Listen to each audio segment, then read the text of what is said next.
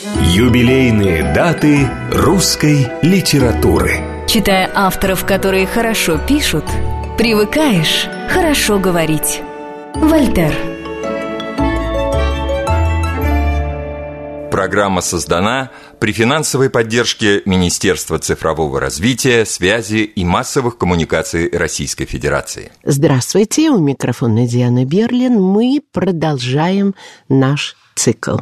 И рядом со мной ведущий научный сотрудник Государственного музея истории российской литературы имени Владимира Ивановича Даля, заместитель главного редактора журнала «Новый мир», зав. отделом поэзии журнала «Новый мир» Павел Крючков. Здравствуйте. Здравствуйте. Ну что, мы продолжим наш цикл.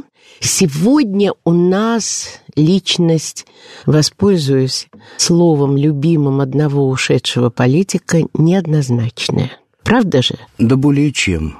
Более чем. Надо сказать, что Алексей Николаевич Толстой, чей юбилей выпадает на этот год, наверное, тот советский писатель, и это не только там, мое ощущение, это суждение и родных его, тот советский писатель, количество мифов и легенд, о котором ну, просто, как сейчас принято говорить, зашкаливает. И продолжает таким оставаться. Ни об одном человеке, работающем в русской советской литературе, не напридумано и не довоссоздано, опираясь на какие-то импульсы человеческого поведения литературного, столько небывальщины. Очень э, справедливо было бы сказать, не у Горького, не у Маяковского, там две-три каких-то линии про Алексея Николаевича. Ну, даже вот это самое знаменитое выражение «красный граф», которое, да, которое да. все знают и так далее, уже оно одно, как некое дерево, на котором растут множество всяких листочков. Я сейчас вспомнил, вот говоря об этом, что ну, самые немыслимые э, легенды о Толстом я слышал. Одна из наиболее сочных – это о том, как он с Василием Качаловым, своим другом, отправился на бега, прихватив с собой поэта Рудермана, автора «Тачанки», Конечно, Толстой в этой истории – это не Алексей Николаевич Толстой, это некий персонаж по имени Алексей Николаевич Толстой, да, советский писатель Барин. И этот человек говорит, что поедем, у меня там всегда приготовлены шабли, устрицы на льду, все как положено, там для меня специально. У него это было да, всегда, да, да, да, да независимо там, от состояния. Это, не, да, вот, ну, это я не говорю, как у него было, я рассказываю вам да, историю. все да? понятно, а общем, мы делаем выводы. Вы делаете выводы, да. повторяю, из анекдота. И когда они приехали, то спрашивать стали, какой заезд, какие лошади скачут, и кто самый замечательный. Ему сказали, что вот удало, это очень дорогая лошадь, так сказать, все. И Толстой стал, человек, который отвечает за это имя, стал спрашивать, чего бы хотели его спутники перекусить, чем бы угостить. Но «Ну, есть не очень хочется, сказал Родерман, но вот кусочек жаркого из удалого я бы попробовал. Значит, кошмар, а, на что, может, вот начало, Павел, только начало. Кошмар. Я даже не буду вам дальше рассказывать. Последняя фраза была такая. Вот говорил я тебе, говорит человек, отвечающий за слово Толстой, мясо жесткое ну, и Павел. невкусное. Понимаете? Ну, вот я вам рассказывал это. То есть, нет, лошадь-то жива осталась, но 100 тысяч долларов платить за большого коня, ну как? Нет, нет, маленький кусочек крохотный, один сантиметр. Вы знаете, для того, чтобы нам продолжить беседу, я вспоминаю сразу очень многие произведения Толстого, и все. Правильно. вот так и надо дальше. действовать. Я специально сейчас начал с этого хулиганского эпизода, который угу. очень сочно рассказал когда-то по зарубежному радио драматург и современник Толстого, и человек, который его видел, Александр Галич, специально для того, чтобы мы понимали, что все это продолжается. И сегодня, когда начинается разговор о Толстом, то начинается разговор о его гуляниях, о его женах, о его пирах немыслимых, которые он закатывал. При этом совершенно, вот хоть кол на голове чеши, знаменитая картина Кончаловского, где он сидит за столом, значит, с салфеткой, помните, там да, явство, да. то все уверены, что он сидит в своей усадьбе. Он сидит в гостях у Кончаловского, это Кончаловский его угощает, понимаете, вот так для начала. Это был один из самых талантливых и трудолюбивых литераторов русских. Он начал очень рано. Он попробовал себя во всех жанрах, от лирики э, такой символистской немножко, ну, поскольку он человек 83-го года рождения, 19 века, то это понятно, до фантастических, по-настоящему фантастических романов. Эпопея, да, хождение по мукам, с одной стороны, и перевоссозданная, преображенная, а на самом деле оригинальная, будем уж прямо говорить, «Золотой ключик» или «Приключения Буратино». Работал он как целая фабрика, стоя за конторкой. Но он тем... так писал? Да, он так писал. Прожил, кстати говоря, не очень-то ведь и много. Он умер в 45 году, очень тяжело, но об этом надо говорить Победу отдельно. Дождался? Да. Нет, вот прямо, что называется, двигаясь к победе. Угу. Я должен вам сказать, что в истории с его биографией и осмыслением его творчества произошел уникальный, на мой взгляд, сюжет, который, мне кажется, покрывает все эти безумные байки, одну из которых я, щадя слушателей, вас угу. воспроизвел только первую треть. Да, фрагмент. В шестом году нашего века вышла вторая его биография в серии «Жизнь замечательных людей». Предыдущая петельна была очень добротная, но это были советские годы.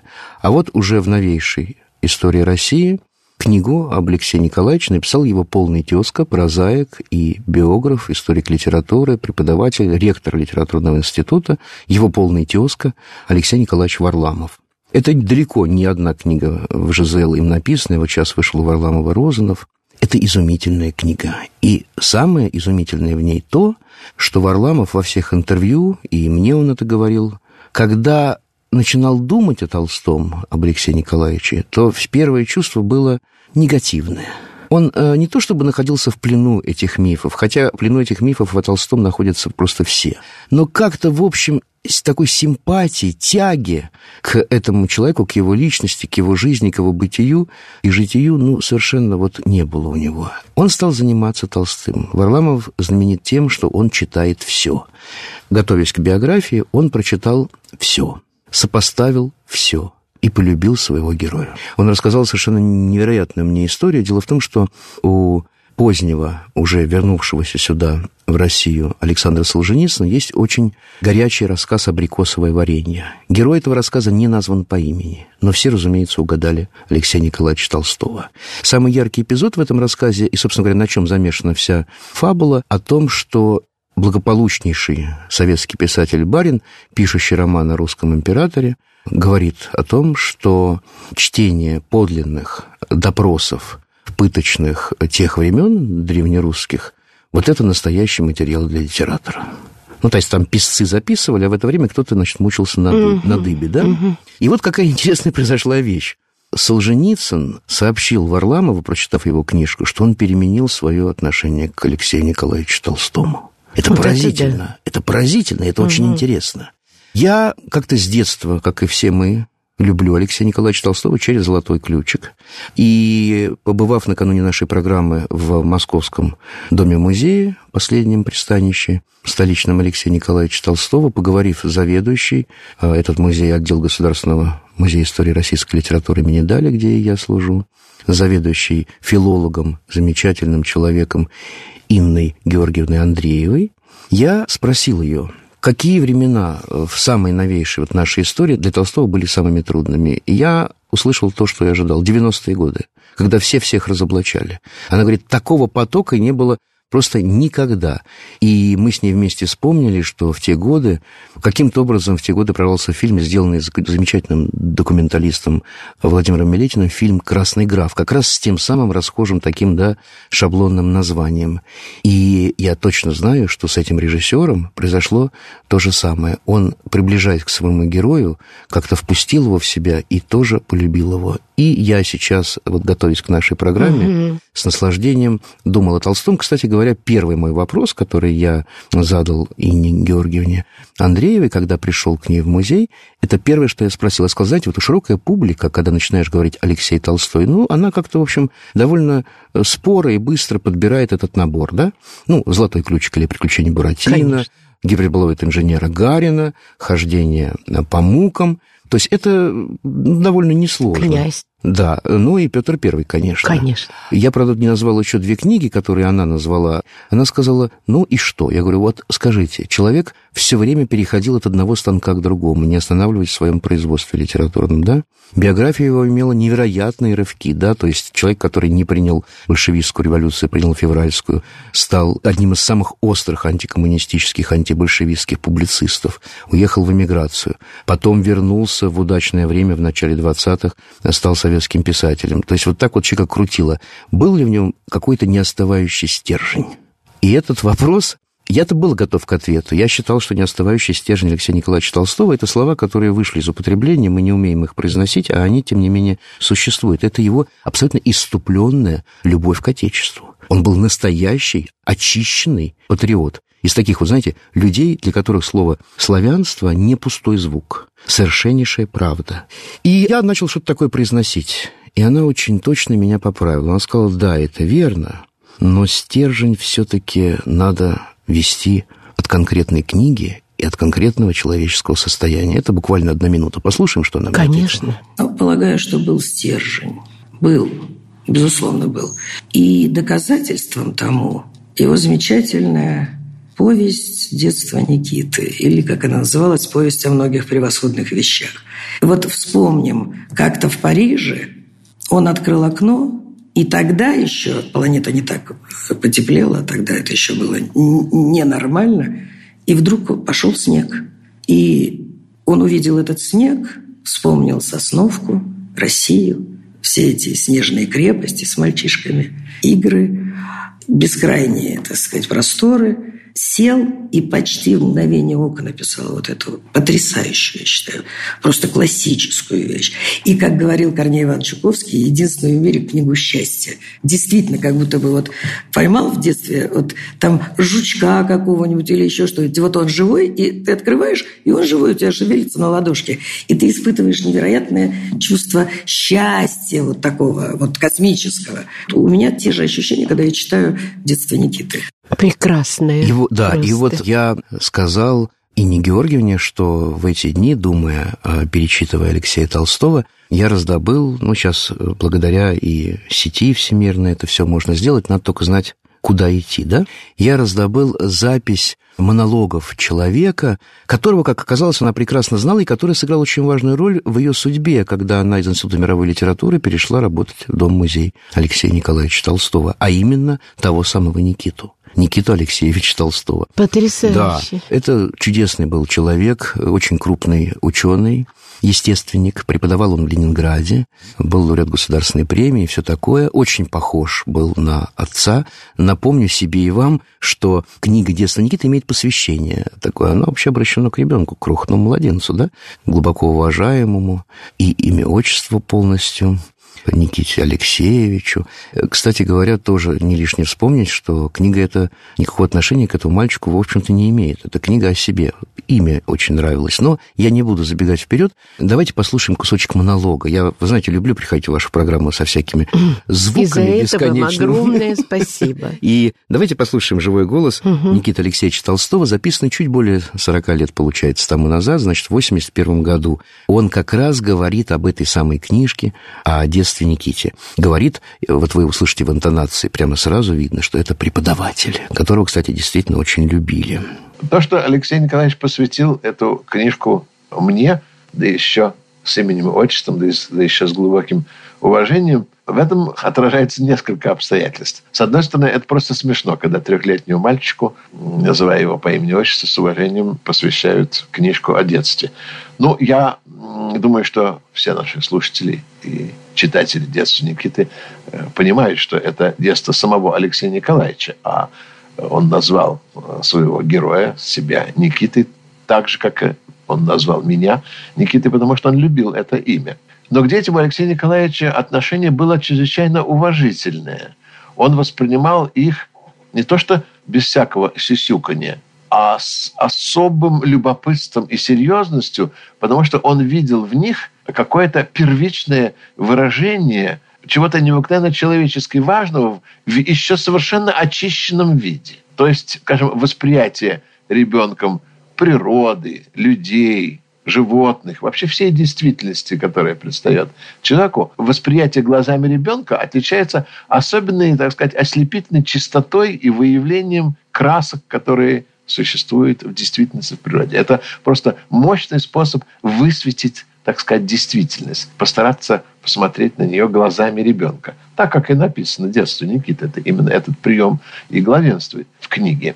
Это книга, которую я прочел, по-моему, одной из самых первых э, в жизни. Почти тогда, когда я научился читать эту книжку Чуковского и такой был взрослый карикатурист Карандаш, который писал совершенно взрослые стишата к своим очень смешным карикатурам. Дети очень любят юмористические журналы и карикатуры. Но «Детство Никиты» для меня вот было первой книгой. И поэтому она, эта книжка, на меня произвела вначале, конечно, совершенно особое впечатление.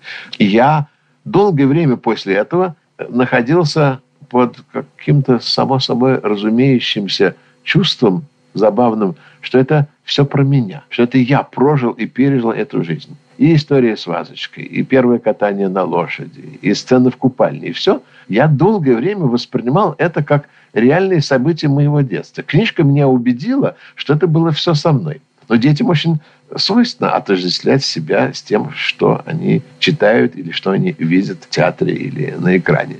Слава богу, это свойственно и взрослым тоже. Без этого, наверное, не было бы искусства. Взрослый человек тоже отождествляет себя с тем, что происходит внутри произведения искусства. Поэтому э, отношение мое к этой книжке с годами менялось. Мне до сих пор трудно отделаться от впечатления, что это было все со мной. Я думаю, что э, моя реакция такова же, как у всех, кто любит эту книгу. Я думаю, что все воспринимают это немножко как свое. Это был Никита Алексеевич Толстой, сын Алексея Николаевича Толстого, преподаватель, ученый, ленинградский. Запись сделана в 1981 году. Павел, я прошу прощения, скажите мне, пожалуйста, неужели жизнь Никиты Алексеевича не была ничем омрачена? Он жил, работал, его никто не трогал, да? Все как Нет, ну, конечно, было... как у всякого человека, живущего Нет. в этой империи, вот. у него были свои проблемы. Вы сына имеете угу. в виду? Конечно. Конечно. Но все-таки я бы назвал эту жизнь счастливой. Вот он как-то в себе воплотил в голосе это ключевое, это. да, потому, да, ключевое слово. Вот я сказал э, Инне Андреевой как бы свое впечатление от статей Корнея Чуковского сегодня неоднократно упомянутого, но я и в доме его работаю, поэтому для меня, естественно... Само собой. Вот, хотя, видите, он сам здесь выскакивает. Свои впечатления от ранней статьи Корнея Ивановича об Алексее Толстом. Эта статья вышла, я даже принес вам показать. Вот жаль, опять радиоэфир не может нам показывать. Очень У меня в руках жаль. журнал «Русский современник» 1924 года. Если первый, бы видели первый эту номер, желтенькую книжечку. Да, первый номер. Боже. Это последний независимый русский журнал угу. ранней советской эпохи, вообще всякой советской эпохи до 90-х годов. Это хорошо, там, вы сказали. Да, и там вышла большая статья Корнея Чуковского об Алексее Толстом. Очень горячая, очень такая острая. И когда-то академик Тарли даже говорил, что он знал целые куски из нее наизусть, потому что эта статья является абсолютным таким примером искусства художественного литературного критика. И вот, опираясь на эту статью, я сказал Инне Андреевой, что по моему ощущению, после всего прочитанного об Алексее Толстом, а, в особенности написанного Чуковским, а Корней Иванович еще и очерк о нем написал, воспоминательный такой литературный портрет в своей знаменитой книге «Современники» с очень печальным финалом, конечно. Так вот, это пароль из одного слова – счастье. И, видимо, я попал, потому что Инна Георгиевна заулыбалась и сказала, да, это очень хороший и правильный пароль. Я не знаю, у нас не так много осталось времени, и, К может сожалению. быть, и, и в этом году мне приходилось говорить о сказке «Золотой ключик» или «Приключения Буратино», и я схожу здесь с Инной Георгиевной Андреевой, что Буратино сам по себе – это абсолютный автопортрет Алексея Николаевича Толстого. Да это, в общем-то, особенно и не скрывается. Писал он золотой ключик после инфаркта, лежа в постели, и это был для него такой, знаете, как у Мюнхгаузен за косичку себя вытаскивал из болота, угу. так Алексей Николаевич вытаскивал себя из этого заболевания и очень удачно э, вытащил. Пока я шел сюда, я думал, обойдемся ли мы хотя бы без реплики о Петре Первом, романе, который он начал очень рано, и так и не завершил. Кстати, скажу сразу, почему не завершил. Есть такая версия, и она мне очень нравится, кажется справедливой. Ему не хотелось доводить дело до страшного, до горького, до того, как император Петр Алексеевич в наводнении простудился, когда там корабль тонул, вот заболел и так тяжело умер. Вообще, э, Алексей Толстой не мог никак себя рифмовать со смертью. Он не ходил на похороны, он не мог видеть мертвое тело. И, кстати говоря, его кончина такая ранняя во многом связана с тем, да, в общем, не во многом, а во всем, что он стал работать в комиссии по расследованию злодеяний нацистских преступников. И присутствовал и при казнях предателей, присутствовал при бесконечных массовых эксгумациях захоронений убитых, приходил домой, ложился на диван, отворачивался к стене и молчал часами. Я думаю, от этого и умер. И не только я. Но не уезжал. Но не уезжал.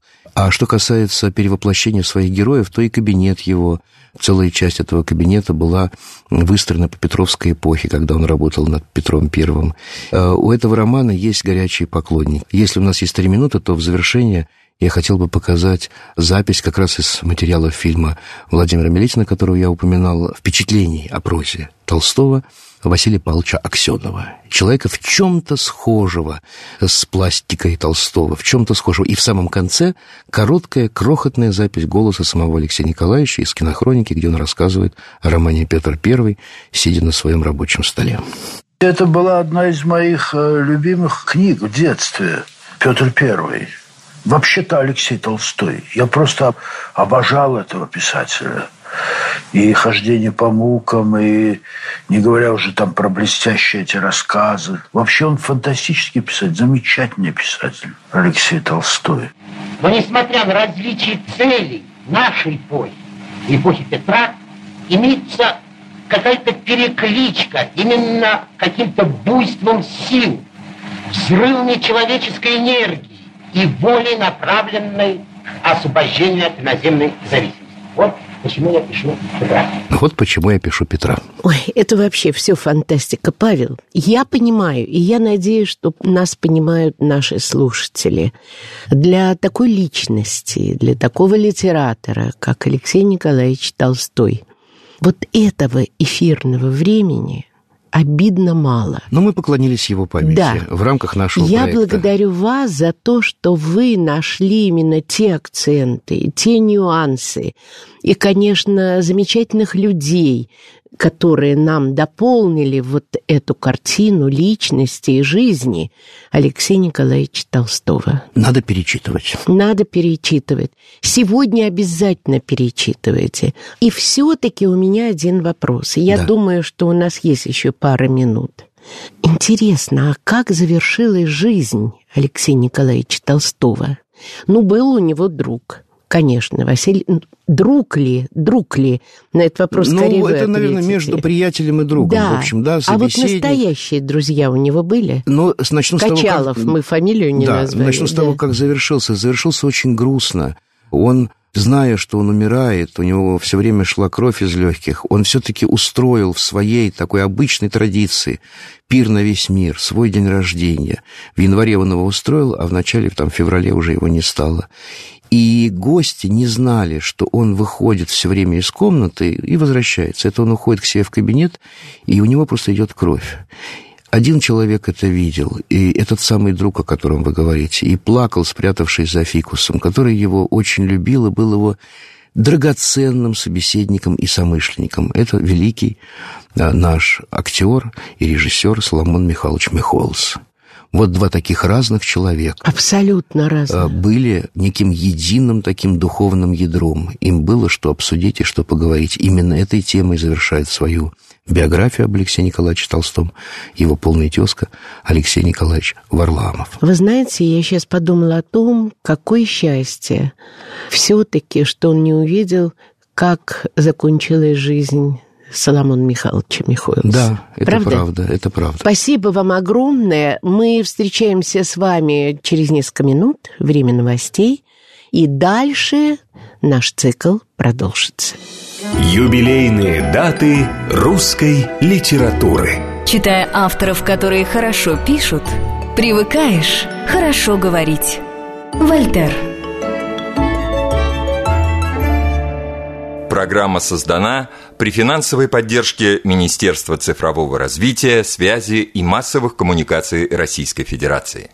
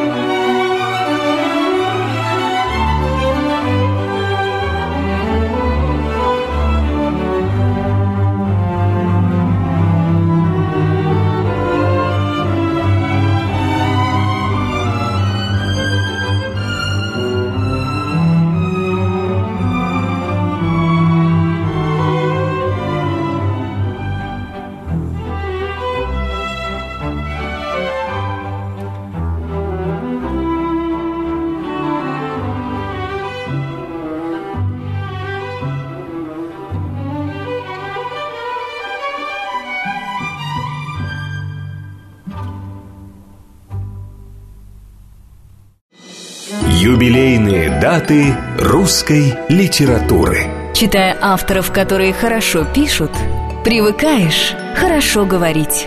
Вольтер. Программа создана при финансовой поддержке Министерства цифрового развития, связи и массовых коммуникаций Российской Федерации. Здравствуйте, у микрофона Диана Берлин. Мы продолжаем наш цикл. И рядом со мной ведущий научный сотрудник Государственного музея истории российской литературы имени Владимира Ивановича Даля, заместитель главного редактора журнала «Новый мир», зав. отделом поэзии журнала «Новый мир» Павел Крючков. Здравствуйте. Здравствуйте. И сегодня в нашей следующей программе цикла юбилейной даты русской литературы крупным планом Андрей Андреевич Вознесенский. Да, я вот сейчас, когда вы произнесли это имя, спросил сам себя, а что я коротенькое, совсем коротенькое, вот сразу у меня слетает э, с языка, потому что я его стал читать где-то, наверное, в 14-13 лет. Угу, угу. Книжка «Дубовый лист виолончельный» была просто абсолютно зачитана до дыр. Но вот сходу на спинку Божия коровка легла с коричневым брюшком, Как чашка красная в горошек, налита стынущим чайком. И к небу, словно пар от чая, душа ее бежит отчаян. Блеск. Вот. А ну, второе, да, да, а, это, ну, я очень люблю его вот эпохи 70-х годов, срединного, именно срединного. И один из его вот таких крохотных шедевров, конечно, это «Над темной, молчаливой державой какое одиночество парить». Завидую тебе, орел двуглавый. Ты можешь сам с собой поговорить. Mm-hmm. То есть это как-то и афористично, и все. Но вы знаете, я вспомнил, вот сейчас кажется, да, я уже закончил школу, и однажды был такой день, когда по телевизору показывали фильм-концерт песни на стихи Вознесенского. Это был все-таки, конечно, фильм. Он и сейчас недавно, вот я его видел в сети. Ну да, юбилейный. Да, был фильм. Угу. И этот фильм был построен таким образом, что актер очень похожий на Вознесенского, ходит по платформе Переделкина, а эстрадные исполнители и тоже актеры поют его песни. Там, конечно, и «Миллион алых роз» Пугачёвой. Кстати говоря, вы знаете, где была премьера? Я тут недавно вспомнил. В передаче «Утренняя почта». Да. Я был при этом. А я помню, же? как меня просто мой дядя схватил и сказал, смотри, какая песня идет. И я так заслушался. Угу. Там, конечно, в этой программе «Я закопал шампанское под снегопад саду» пел Абдулов, Абдулов Саша, да. да. Он Там- еще не очень пел, он так волновался ужасно. Да, но пел здорово, на самом Да, деле, очень здорово пел. Там пел, конечно, и Мгм. Валерий Леонтьев, и какие-то рок-музыкальные были такие дела. И циклы Микаэла Тервердиева Да, конечно, Андрея безусловно, безусловно, стихи, да. безусловно. Но я подумал, вот хорошо бы, вот мы прочитали два стихотворения в память Андрея Андреевича, которого посчастливилось немножко знать мне, а вы знали его хорошо, и я подумал, все-таки вот будь я э, такой широкий читатель. Ну, давайте, может быть, попробуем начать с песни из самой, вероятно, знаменитой советской рок-оперы. Юнона «Юнона и авось», да. Где эту арию, которую все любят и знают, поет, и тоже поклонимся его памяти, Николай Петрович Караченцев. Давайте. Я имею в виду, ты меня на рассвете Мгм. разбудишь. Я тебя никогда не Да, забуду. я взял эту фонограмму и прямо из этого фильма. Я О, его нашел и взял близко. оттуда. Давайте послушаем. Ты меня на рассвете разбудишь Проводить не обутая выйдешь. Ты меня никогда не забудешь. Ты меня никогда не увидишь Заслонивший тебя от простуды. Я подумаю, Боже Всевышний Я тебя никогда не забуду Я тебя никогда не увижу. Эту реку в мурашках простуды Это Адмиралтейство и биржу. Я уже никогда не забуду.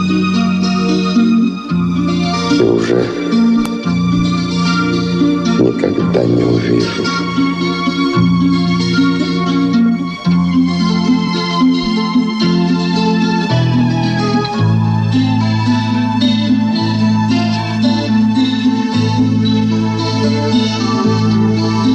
Не мигают, слезятся от ветра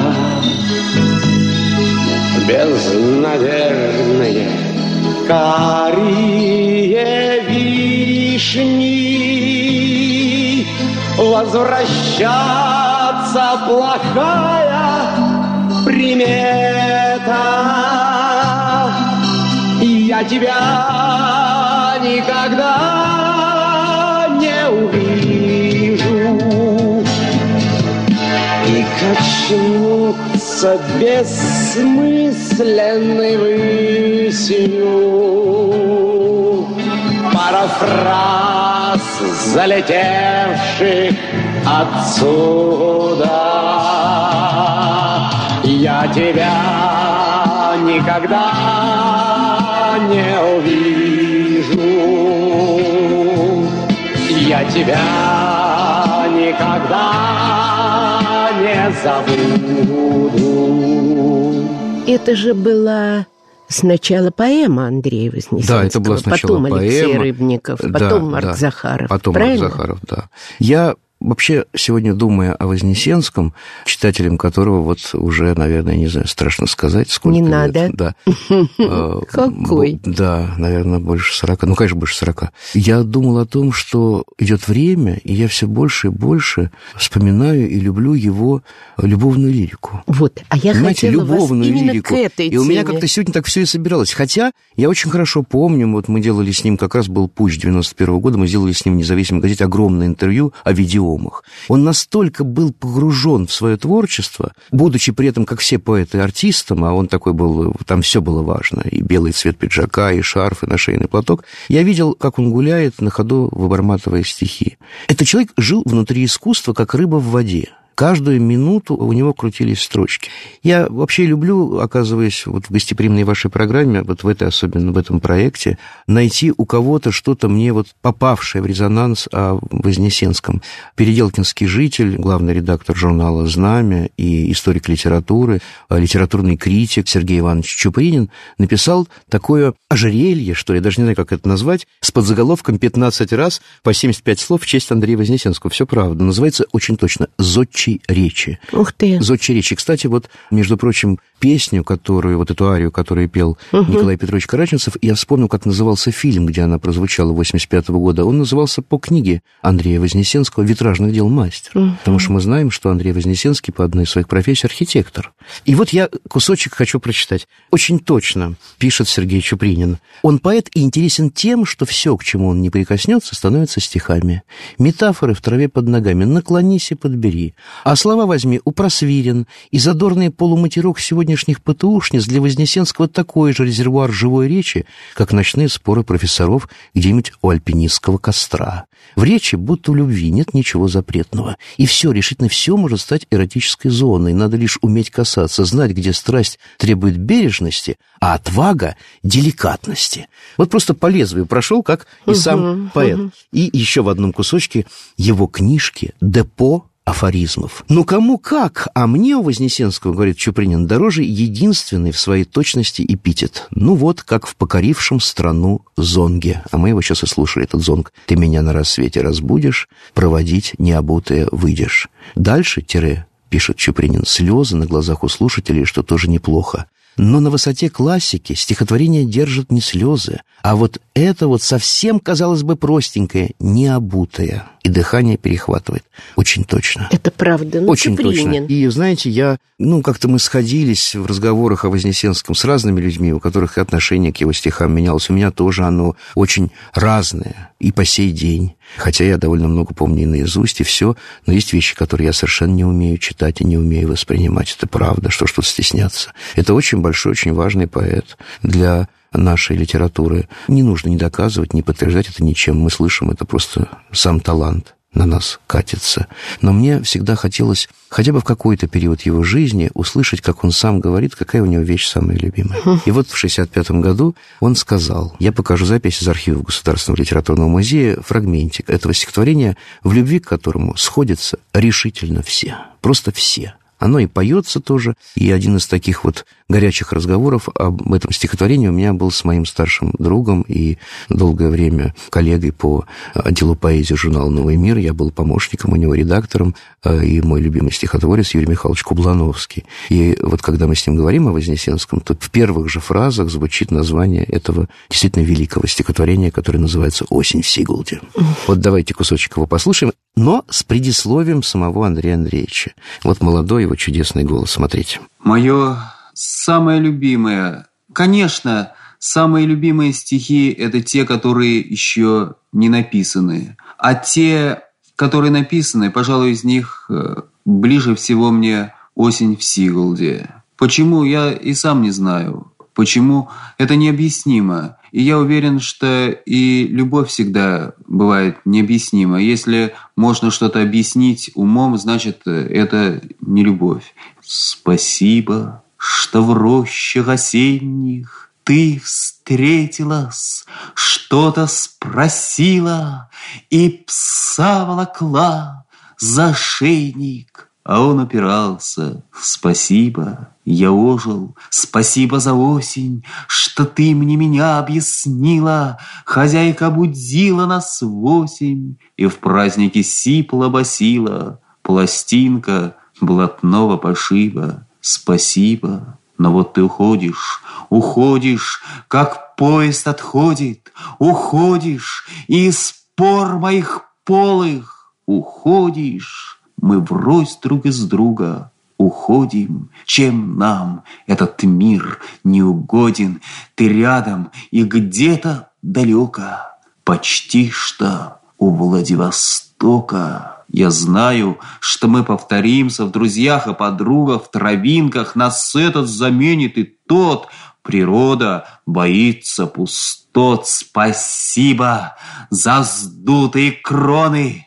На смену придут миллионы за ваши законы. Спасибо. Но женщина мчится по склонам, как огненный лист за вагоном.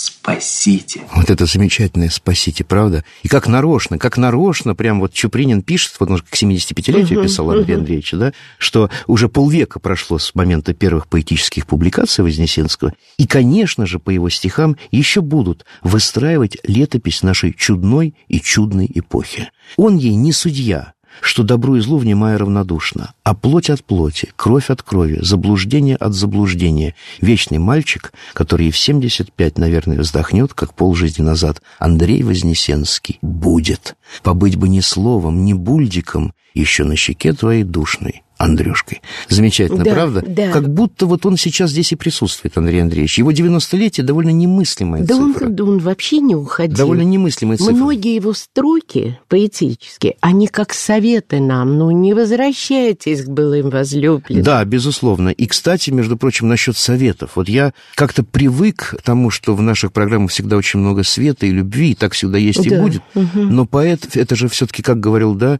Гёте, трещина прошла сквозь мир, да, и прошла через сердце поэта. В 77 году он написал восемь строчек «Поглядишь, как несметно разрастается зло. Слава Богу, мы смертны, не увидим всего. Поглядишь, как несмелы табунки васильков. Слава Богу, мы смертны, не испортим всего». У него, кстати, есть изумительное стихотворение, таинственное, которое я открыл для себя очень поздно, старое стихотворение «Реквием», Ой, где он это, хочет это положить вино, потрясающе. венок, помните, и на огонь, и на воду. Да давайте послушаем. Прямо с пластинки, Мгм, с ее мгм. характерными, знаете, пластинка должна быть хрипи... да? пластинка должна быть хрипящей, как Конечно, писал вы еще один простите, переделкинский если поэт вы вдруг Владимир. Соколов. Да, пожалуйста. Давайте, Андрей Вознесенский читает свое стихотворение «Реквием». Возложите на море венки.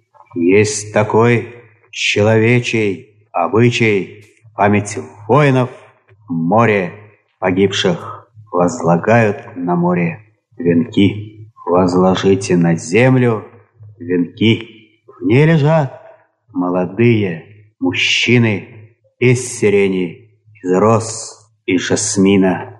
Возложите живые венки. Заплетите земные цветы, память в небе сгоревшим пилотам. С ними пили перед полетом. Возложите на небо венки. Пусть стоят они в небе, видны, презирая закон притяжения, говоря поколениям, пришедшим, кто живой, возложите венки, возложите на время венки. В этом вечном огне мы сгорели из жасмина, из белой сирени на огонь возложите венки. Сегодня написанные да, стихи. и какое таинственное, Сегодня правда, просто. да. Вы знаете, я вот подумал, а ведь, наверное, не зря так вышло, что на стихи Вознесенского лучшие наши композиторы написали такое огромное количество Мгм. песен, причем песен именно интересных в музыкальном отношении. Это не просто, так сказать, такая вот классическая, прекрасная, любимая нами бардовская песня, да, как в случае, скажем, с Евтушенко, да, а тексты Вознесенского играли и рок-группы, такие достаточно авангардные, Конечно. и пели такие пронзительные дивы, как, скажем, там, «Молодая Пугачева», да, кто угодно. Это очень интересно. Вы знаете, группа вы сказали, Стас Намин. Стас Намин, конечно. Ностальгия. Причем два музыканта абсолютно разных, да, Михаил Тервердиев и Стас Намин, обратились к этим стихам. К ностальгии по-настоящему. Да, Да, и, по-моему, в том самом время. фильме... «Анонс». Послушайте, а вы знаете, у меня под рукой... Мы не сговаривались, вы же не знали, Да. с чем я пришел. У меня под рукой есть запись, где Андрей Андреевич, довольно молодой, читает это стихотворение прямо после его Давайте, написания. Давайте послушаем. там Э, Тем более, что, тем более, что это, да, это как раз, в общем, некоторым образом опять про все про это. И я не знаю, как остальные, но я чувствую жесточайшую, не по прошлому, ностальгию, ностальгию, по-настоящему, будто послушник хочет Господу. Ну а доступ лишь к настоятелю, так и я умоляю доступа без посредников к настоящему, будто сделал я что-то чуждое. Или даже не я, другие. Упаду на поляну, чувствую по живой земле. Ностальгию нас с тобой никто не расколет. Но когда тебя обнимаю, обнимаю с такой тоскою, будто кто тебя отнимает, когда слышу тирады подлиннее оступившегося товарища. Я ищу неподобия подлинника, по нему грущу. Настоящему одиночество не искупит. Сад распахнутая, столярка, я тоскую не по искусству, задыхаюсь по-настоящему, когда мне хохочет в рожу идиотствующая мафия, говорю, идиоты в прошлом, в настоящем рост. Понимание хлещет черная вода из крана, хлещет рыжая, настоявшаяся, хлещет ржавая вода из крана. Я дождусь, пойдет настоящее, что прошло, то прошло к лучшему. А прикусываю тайну, ностальгию по-настоящему, что настанет, да не застану. Ну, просто нет слов. Да, Абсолютно. замечательно. Вы знаете, я сейчас послушал, как будто это прямо совсем свежие стихи. Абсолютно. А вот он такой, Вознесенский, он такой. К сожалению, Павел, у нас опять очень все ограничено. Я, мне бы разогнались. Ну, конечно, прям еще и еще. Андрей Андреевич, вы с нами. Мне кажется, будет правильно, если мы с вами обязательно... Ну вот мне хочется сказать огромное спасибо Зое Богуславской. Да, Зоя Борисовна героический человек. Зоя Она Борисовна по сей великая. день опекает Центр Вознесенского. Да. Она в рабочем режиме постоянно входит во все дела, и ее энергетики, энергии можно только дивиться. Она большая да, молодец. и многие, благодаря именно Зое Борисовне, сегодня открывают и открывают да, для конечно, себя конечно, Андрея Вознесенского. Конечно, она настоящий служитель его памяти, угу. это правда. Но я знаю, что у вас еще в ваших запасах есть одна запись, угу. которую вот я, например, не слышала. Ну, это вообще странно, что вы ее не слышали, ну, потому вот что я, она, я сейчас услышу, она такая всехняя. Я... да. Но надо только напомнить сразу сходу, что у Андрея Вознесенского было стихотворение «Реквием оптимистический», которое было посвящено Высоцкому. Вообще отношения Вознесенского и Высоцкого – это особая тема, очень да, интересная. Да, да. В ней и, нет линейного и, развития. И с таганкой. Да, да, с таганкой. И в этой теме нет линейного развития. Но что важно сказать? О, кстати говоря, ему пришлось под давлением цензуры Высоцкого Владимира заменить на шофера Владимира Семенова. Потом вернулась эта строчка, вернулось имя. Это... И он даже бедный записал этот первый вариант для журнала «Кругозор», я знаю. Но есть во всех остальных пластинках, записях, разумеется, это реквием оптимистический по Владимиру Высоцкому, когда вот Высоцкий чуть не погиб, действительно, у него там горлом кровь пошла и так далее. Но не об этом речь. А речь о том, что есть песня Акына, стихотворение Вознесенского, которое замечательно поет Владимир Высоцкий, который любил эти стихи. Кстати говоря, наш замечательный критик Станислав Борисович Рассадин, вспоминая об этом стихотворении, об этой строчке «Пошли мне Господь второго, чтобы вытянул петь со мной», вот он писал Рассадин, что просил у небес Андрей Вознесенский не более чем, в сущности, скромно вторя мольбе Маяковского. Пусть только время скорее родит такого, как я, Быстродогого. Очень точно. Слушаем. Владимир Высоцкий да, поет я стихотворение. думаю, что мы оставим наших слушателей да, и сейчас именно с этой песней. Да, давайте, Правильно? хорошо, так и сделаем. Но мы ненадолго, всего лишь на одну неделю. Мы ждем вас. Наш Спасибо. цикл продолжается. Светлая память Андрею Вознесенскому и Владимиру Высоцкому, который поет его стихотворение.